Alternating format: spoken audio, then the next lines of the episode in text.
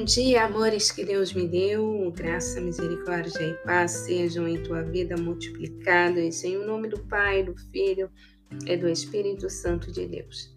Você que não me conhece, eu sou a pastora Ana Sica. Estamos juntos na presença do Pai. Devocional Pão Vivo de hoje, nós estamos no capítulo de número 6 do livro de Deuteronômio. É hoje para nós o 73º dia do propósito a minha aliança com Deus.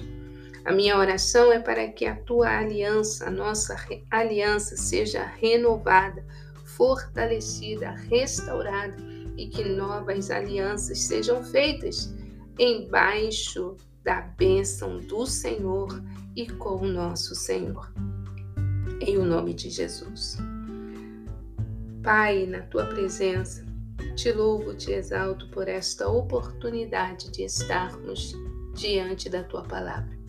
Espírito Santo, venha descortinar tudo aquilo que nos é necessário conhecer, para que o temor do Senhor esteja em nossos corações, para que aprendamos a sermos gratos a Ti. Ajuda-nos, Senhor, neste tempo que nós venhamos, ó Pai, aprender uma disciplina, uma educação espiritual e não somente religiosa, baseada nos usos e costumes, mas que nós venhamos olhar para a tua palavra, que sejamos espiritualmente educados, que a nossa alma seja educada pelo teu Espírito Santo, segundo a tua palavra e que também no mundo físico nós venhamos manifestar esta educação extraordinária a qual nós recebemos do Maestro, do Mestre por excelência, o nosso Senhor e Salvador Jesus Cristo. E hoje, na pessoa do Espírito Santo, somos instruídos para a eternidade. Eu faço esta oração a Deus em o nome de Jesus Cristo. Amém? Palavra do Senhor vai dizer assim, glória a Jesus, no versículo 4 do capítulo 6 de Deuteronômio. Ouve, Israel, o Senhor, nosso Deus, é o único Senhor. Amarás, pois, o Senhor teu Deus de todo o teu coração e de toda a tua alma e de todo o teu poder e estas palavras que hoje te ordeno estarão no teu coração. E as intimarás a teus filhos, e delas falarás assentado em tua casa, e andando pelo caminho, e deitando-te e levantando-te. Glória a Deus. Amém. Até aqui. Quando nós lemos este primeiro versículo que consideramos, nós entendemos que o povo, a nação de onde os israelitas saíram e também a terra a qual o Senhor estava dando ao seu povo, era contaminada por nações que adoravam vários deuses. O politeísmo, tinha o Deus do sol, o Deus da chuva, o Deus das estrelas, da lua, da fertilidade, o Deus tinha Deus para cada situação da vida. Mas o Senhor está dizendo: Eu sou Deus criador, eu sou Deus único e Senhor do universo. Portanto, vocês adorarão somente ao Deus Criador, ao Deus Senhor do universo. A religião que nós vemos aqui, chamada monoteísmo, está explicando que existe um só Deus, em contraste com as demais nações. Sim, o Deus de Abraão, de Isaac e Jacó este é o Deus e Senhor de toda a terra, o único e verdadeiro Deus. Mas este Deus, ele não pode continuar sendo o Deus de Abraão, de Isaac, de Jacó, Criador do universo e único Senhor dos outros. Este Deus precisa ser meu e teu. Nós devemos falar o meu Deus com a mesma propriedade com a qual nós lemos que este Deus é Criador, é o único Senhor, é o Deus de Abraão, de Isaac e de Jacó e é o Pai do nosso Senhor e Salvador Jesus Cristo. Eu preciso me apropriar deste Deus como sendo único na minha vida. É claro que Deus não pertence a mim, mas eu pertenço a Ele. Mas enquanto criatura e filha, Deus é meu Pai. Nós precisamos entender esta intimidade que necessitamos, o nosso espírito, a nossa alma necessita desta intimidade com Deus para que nos, possamos nos sentirmos filhos por adoção, naturalmente, por meio de Cristo, mas que sejamos também conscientes da nossa participação neste processo que é a confirmação da nossa salvação. Jesus, uma vez ele morreu se entregou por nós, por toda a humanidade. Por Cristo Jesus, a humanidade é salva. Como uma oportunidade, uma possibilidade.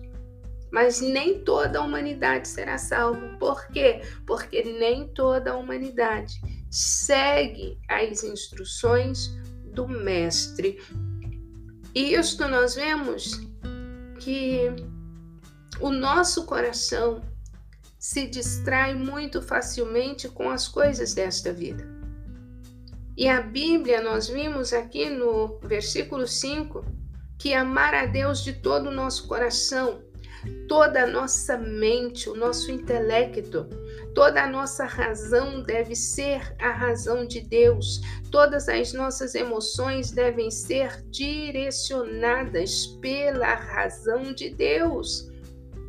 Deus odeia, também nós devemos odiar. Eu tenho falado muito sobre isso. Mas o que e quem Deus odeia? O que e quem Deus abomina? O que e quem Deus despreza? Para amar a Deus de toda a nossa alma, de todo o nosso ser, nós precisamos nos identificarmos com este Deus que é tão grande mas que aprove a Ele encontrar uma forma de estar dentro de você, de mim, de nós, através do seu Espírito Santo.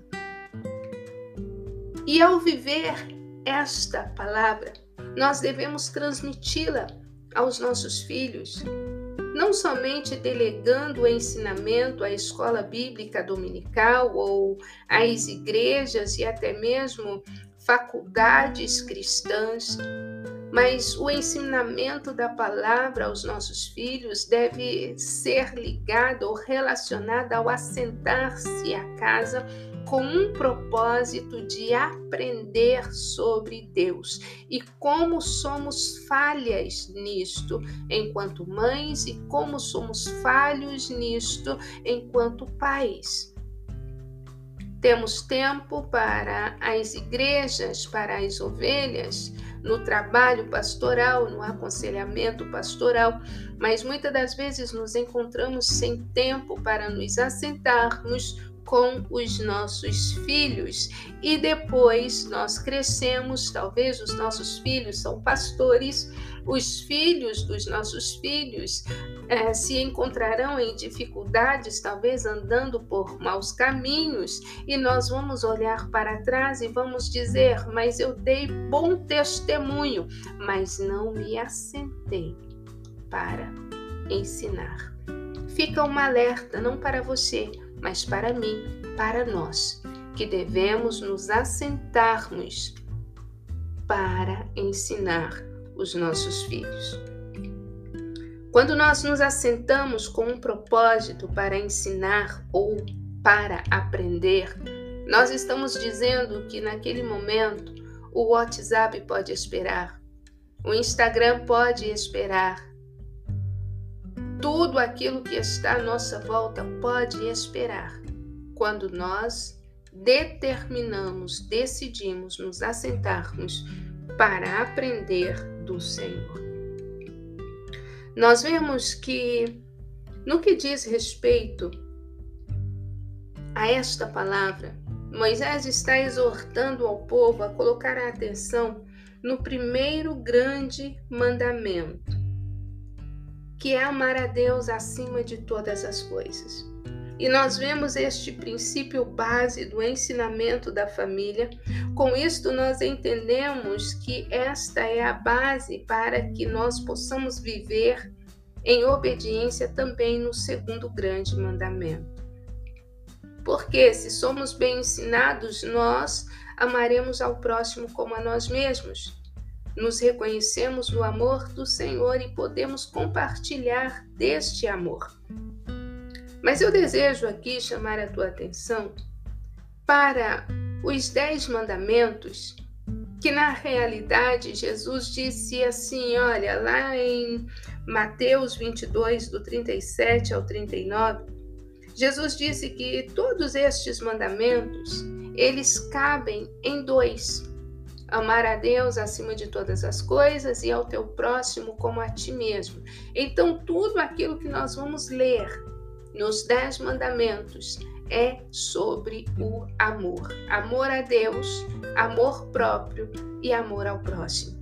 Por que amor próprio? Porque o mandamento é amar ao próximo como a ti mesmo. Com isto, nós não devemos fazer ao próximo aquilo que nós não desejamos que se faça a nós. Nós vemos que Salomão, em 1 Reis, capítulo 11, ele violou, ele quebrou o mandamento de não ter outros deuses. O que nós lemos no versículo 5. Próprio este rei Salomão, aquele que tinha tanta sabedoria, isto nos faz entender que, mesmo sendo uma pessoa espiritual, espiritualmente preparada com relacionamento com Deus, isto não nos deixa imune de tropeçar e até mesmo cair. É por isto que a palavra nos diz: vigiai e orai. Nós precisamos vigiar e orar, e enquanto oramos, continuemos vigiando porque na verdade o espírito está pronto, mas a carne é fraca. A carne deseja prazer. Salomão, ele quebrou este mandamento, ele infringiu este mandamento por causa de fraquezas da carne, por causa das suas muitas esposas que adoravam os seus deuses. E então o coração de Salomão foi contaminado. Permissividade. Nós estamos vivendo um evangelho muito permissivo, porque tanto estamos embaixo da graça, mas a graça que tem sido apregoado por muitos levará uma grande massa à desgraça, ou seja, a perder a graça de Deus sobre as suas vidas.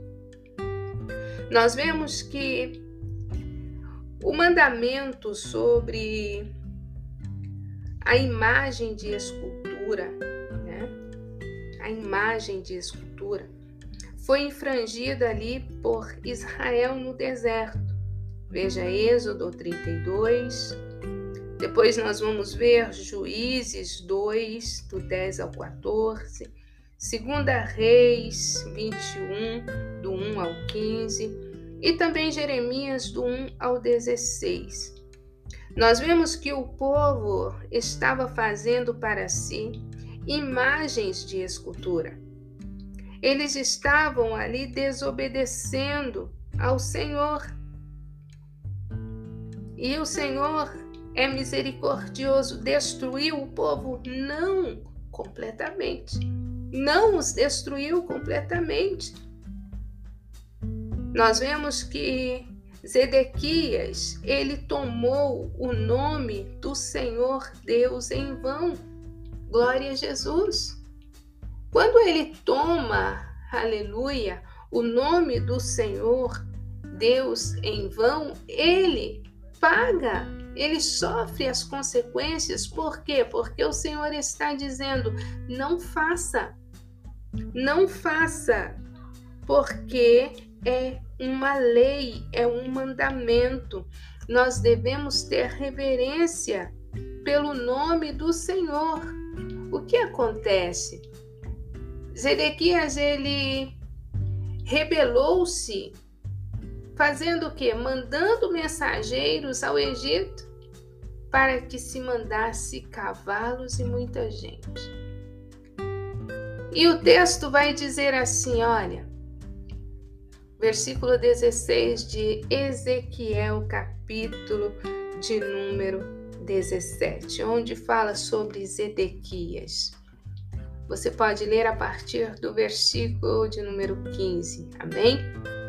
Vivo eu, diz o Senhor, que no lugar em que habita o rei que o fez reinar, cujo juramento desprezou e cuja aliança quebrou, sim, com ele no meio de Babilônia, certamente morrerá. Glória a Deus, glória a Jesus. Vamos lá no versículo de número 21 que vai dizer assim: E todos os seus fugitivos, com todas as suas tropas, cairão à espada, e os que restarem serão espalhados a todo vento, e sabereis que eu, o Senhor, o disse. Glória a Deus. Glória a Jesus. Nós vemos que quando nós tomamos o nome do Senhor Deus em vão em nossos lábios, nós podemos sofrer muitas consequências. Tem muitos que se dizem profetas, homens de Deus, boca de Deus, que um dia terão a mesma as mesmas consequências que teve Zedequias pelo seu falar imprudente, malicioso, pecaminoso, de acordo com aquilo que está na palavra do Senhor. Nós vemos que Judá violou o sábado, não santificou o sábado. Veja, 2 Crônicas, capítulo 36, versículo 21. Nós já falamos que o sábado é um princípio, princípio do descanso, para se separar e estar na presença do Senhor em uma dedicação, em um tempo de maior qualidade. Por que não somente de qualidade? Porque mesmo os momentos que nós temos nos dias em que trabalhamos precisam ser de qualidade, que seja 10 minutos, uma hora, duas, três horas. O tempo precisa ser de qualidade mas a qualidade é ainda maior no dia do descanso, que para nós hoje é o domingo. Nós vemos Deuteronômio capítulo 5, versículo 16, fala sobre honra, glória somente a Deus, mas honra, honra aos homens que merecem honra. E a primeira ou as primeiras pessoas a quem devemos honrar, pai e mãe. Mandamento com promessa. Nós vemos 1 Samuel, capítulo 2, do versículo 12, é, capítulo 2, versículo 12, e depois do 23 ao 25. Nós vemos os filhos de Eli violando a honra do pai, Ofne e Finéias. Não matarás, nós vemos Azael em 2 Reis 8,15. Eram todos homens ou mulheres, naturalmente aqui nós vemos homens, e mulheres também nos nossos dias, porque a lei né, foi cumprida em Cristo e esta palavra ela não vê se é homem ou mulher, mas é uma palavra que revela os princípios de Deus. Nós vemos que Azael ele matou, né? Segunda Reis 8:15. E não era um homem desprovido do conhecimento ou do relacionamento com Deus. Enganoso é o coração do homem. De tudo que devemos guardar, devemos guardar o nosso coração. O versículo de número 18 de Deuteronômio 5, voltando um pouquinho no capítulo anterior, nós vamos ver que a ordem é não adultere, mas Davi, homem segundo o coração de Deus, adulterou. Veja 2 Samuel, capítulo 11, do 2 ao 5. Não deve furtar. Acabe furtou. 1 Reis 21 e também ah, do versículo 1 ao versículo 19. Nós vemos estas referências, são todos homens que ouviam, reis que ouviam e conheciam as maravilhas do Deus de Israel, Deus de Abraão, de Isaac e de Jacó, que sabiam dos mandamentos, mas que decidiram, ou que em algum momento de fraqueza tropeçaram e caíram. O falso testemunho que nós vemos no capítulo 5, versículo 20, Saul, ele deu falso testemunho Veja 1 Samuel 15, do versículo 13 ao 25. Nós vemos Acã em Juízes, glória a Deus, glória a Jesus. Nós vemos ele em Josué, perdão, não Juízes, em Josué, capítulo 7, versículos 19 é, ao 26 nós vemos a cobiça da mulher ao, do próximo.